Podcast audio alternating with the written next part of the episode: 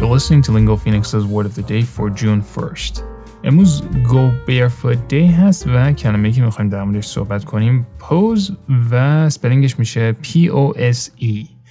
پوز یک ورب هست که اولین معنی که امروز میخوایم صحبت کنیم در موردش واسهش به این شکله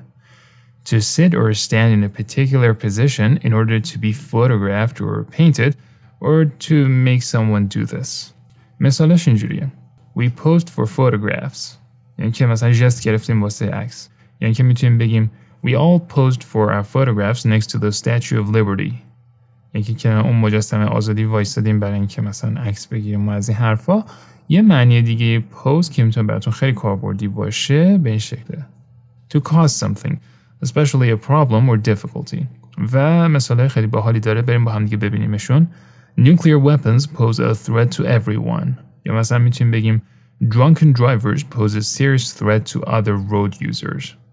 و مثال بعدیمون اینجوریه The result of the vote poses a serious challenge to the government's credibility مثال آخری که داریم از CNN هست و مثال جالبیه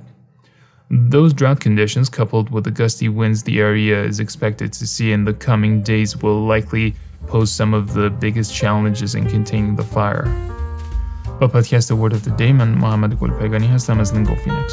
Join our Telegram channel, Lingo Phoenix, to make sure you never miss an episode of Lingo Phoenix's Word of the Day.